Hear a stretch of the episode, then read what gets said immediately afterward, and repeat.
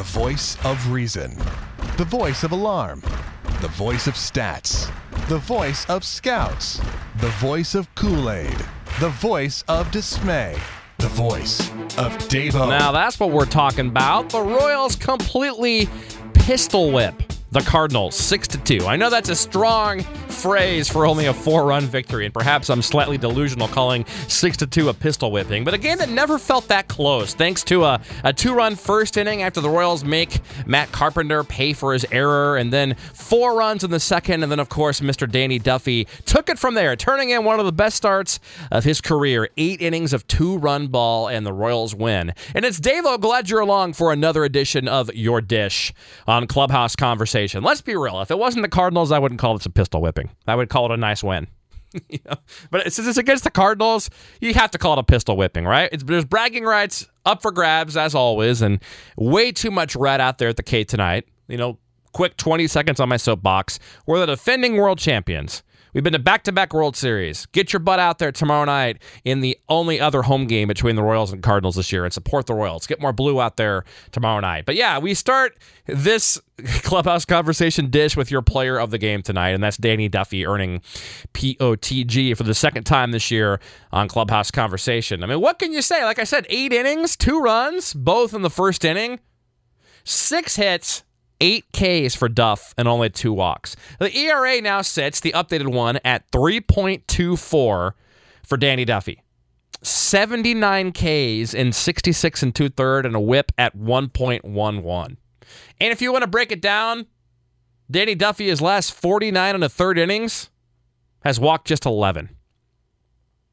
That's just a shade over two walks per nine innings. And if Danny Duffy can keep that up with his stuff, from the left side.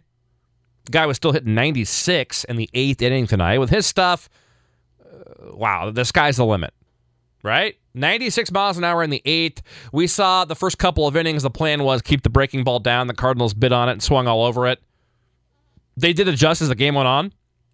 They quit swinging at that. They spit on a number of breaking balls the second, third times through. But give Duffy credit. Him and Salvi adjusted and continued to get the hitters out. There's, of course, baseball is a, a game of adjustments at this level. And just a nice night for Danny Duffy. For sure, the biggest surprise on the Royals pitching staff this year, without a doubt. Slam dunk Danny Duffy, a guy who I'd pretty much given up on as a starting pitcher. And I'd said that this year. Well, you know, I'm wrong a guy who we saw time and time again walk guys at the top. I said there, just a shade over two walks per nine innings. How many times did we see Danny Duffy move between the bullpen and rotation? It kind of was eerily similar to Jeremy Affeldt, minus the blisters, but a talented lefty who couldn't quite put it together and give you the length most nights as a starter, but kind of seemed to revel and, and do better in the bullpen. And Danny Duffy, a little known thing, is a guy who went to Ned Yost many times over the last few years and volunteered to be a relief pitcher. In fact, said in a lot of ways he'd prefer it you know, getting to pitch two out of three days versus every five. But because of necessity, that being injury to Medlen and Young, he moves back in the rotation, and certainly the Royals have to keep him there the remainder of this season, and he has to continue to be good if this team is going to sniff the AL Central crown, especially with Cleveland turning into the 60s and 70s Yankees to the late 90s Yankees, you know, winning every night seemingly. They may never lose again, I think. But yeah, Danny Duffy, uh, what a boost to the Royals pitching staff. And he's the glue that's kind of holding this starting rotation together.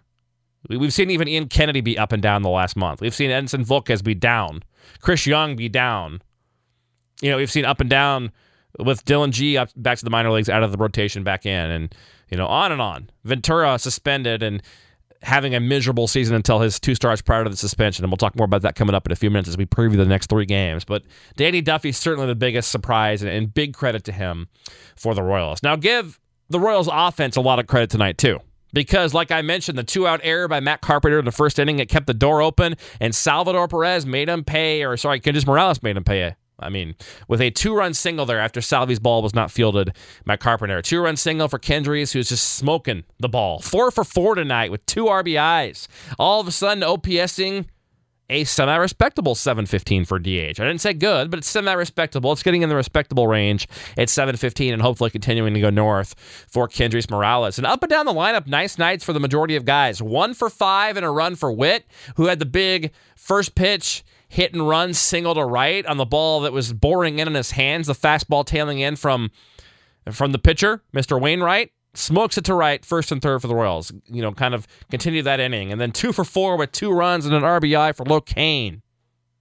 One for three with two runs, two RBIs, and a walk for Hos. Salvi with the RBI, two outs in the second inning, capping off that inning with a one for four, getting in that six run for the Royals. Two for four for Esky, now seeming maybe a bit more comfortable down there where he should be in the bottom part of the order the last few games since Alex came back. And the Royals did strike out too much, but I've kind of just come to the conclusion that this is not the last year's Royals, the 2014 Royals. A team it's continuing to be free swinging and, and not wait for their pitch. They're gonna or, or they're gonna go after that pitch. They're gonna take that first good pitch they see, which is fine and it works for them. So I've kind of given up on them being the quote unquote impossible team to strike out. Now they're still in the bottom third in, in team strikeouts, so they still don't strike out a ton comparatively to the rest of the teams in the major leagues. But if you watch this team every night, that's surprising when you look at those numbers. But yeah, nine Ks and a walk, not great. But what was great is they hit Adam Wainwright around.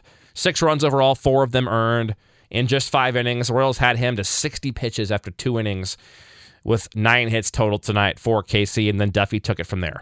Now, this win puts the Royals in great shape to win three of four, and let's go over the next three games. Tomorrow, of course, at the K, and then the series concludes as the Royals begin a road trip with two in St. Louis on Wednesday and Thursday. Tomorrow night, Michael Wacha, Yordano Ventura Wacha three and seven of four four one has been miserable this year. Four four one in the American in, in, the National League. You have to add a half run. He's pushing five in the American League. He's been worse than Ventura's four five four in the American League. But of course, that's a different Ventura the last couple of times out. But let's start with Wacha. He'd gone 10 starts in a row without a win before his last time out. And of course, wins and losses are the most overrated and BS Nobody really cares about them anymore. Stat in baseball, right? For a pitcher, wins and losses, I'm talking about. For a pitcher, obviously, wins and losses for a team is the most important, but for a pitcher, wins and losses really mean jack. But that says something if you go 10 starts in a row without a win. And a guy that was getting hit hard, I watched a couple of his starts. I've seen him. He's, he's not that impressive. The Royals have handled him in the past. I remember a start in particular two years ago at the K where they hit him for five or six runs in six innings, and he was having his career year that year. But He's been better recently, allowing just five runs over 21 and a third. No Royal has more than nine at bats against him, so not too much of a sample size there. Now, Ventura comes off the seven game suspension.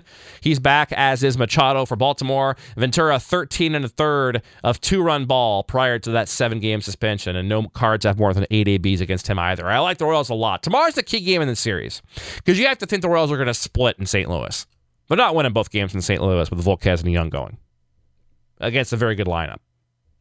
Royals need to get tomorrow. Get that win at home. Finish off the homestand with a winning homestand. You know, you're sitting right now at two and two after losing two out of three to Houston. Now you're sitting at two and two. Get the win, get back to three and two in the homestand, and then get yourself in great position to win this series. I call it a four game series. Got to win tomorrow though, because things get a little bit dicier for the Royals the last two. Volquez, comma Edinson versus Martinez, comma Carlos, not to be confused with Royals minor league pitching coach Carlos Martinez, different guy. Edinson Volquez seven and seven of five one five, absolutely miserable. Comes off probably the worst start in modern major league history. We're not going to recap it. We'll just say it was 11 runs earned and an inning plus against Houston, and we'll move on from there. Carlos Martinez seven and five of 302, one of the nicer upside right arms in the National League Central and in the National League for that matter. Now, Against Volquez, the Cardinals have a ton of experience. 23 at bats for Matt Carpenter at 261. Matt Adams, 215 at bats. Matt Holliday. Does, do the Cardinals only have guys named Matt, by the way? Matt Carpenter, Matt Adams. Matt Holliday, 321 with two jacks and 28 at bats. A 154 and 26 at bats at the home run against Eddie. Jhonny Peralta, the last one with extensive experience against Volquez, has two home runs and a 313 average in 16 at bats. The Royals, meanwhile, against Martinez, have only two plate appearances one official at bat, and 0 for 1 for Hos, and a walk if you can believe that, for Alcides Escobar. Martinez been in the DL for a bit this year, but been really good. His last three times out, no more than one run in seven innings. It's going to be a tough game. You got to let the Cardinals in that one. Although he's due for a bad, or not for bad, but due, well, yeah, due for a bad game. And we just heard seven innings or more three times in a row with no more than a run. Royals due to, you know, that's the kind of pitch the Royals can hit, obviously. But you have to wonder what's going on with Edinson Volquez. So you got to let the Cardinals in game three, which makes tomorrow even bigger, obviously. And then game four, anybody's guess. Uh, Chris Young and Mike Leake.